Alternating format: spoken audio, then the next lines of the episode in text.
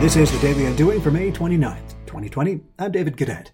I believe there are degrees of empathy, from the passive empathy facade, bordering on disingenuous, to the overbearing empath you wish would just bugger off.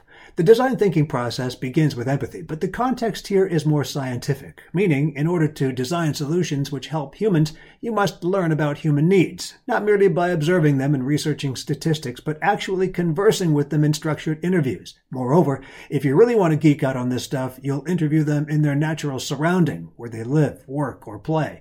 I've often felt this was the failing of focus groups, dragging eight strangers into a hotel room and attempting to squeeze honest reactions out of them to bizarre left field questions. Who can possibly provide valuable information there? Interviewing is an art, strangely yet vitally required in the process of design, if you really want to know. Today, on the Daily Undoing.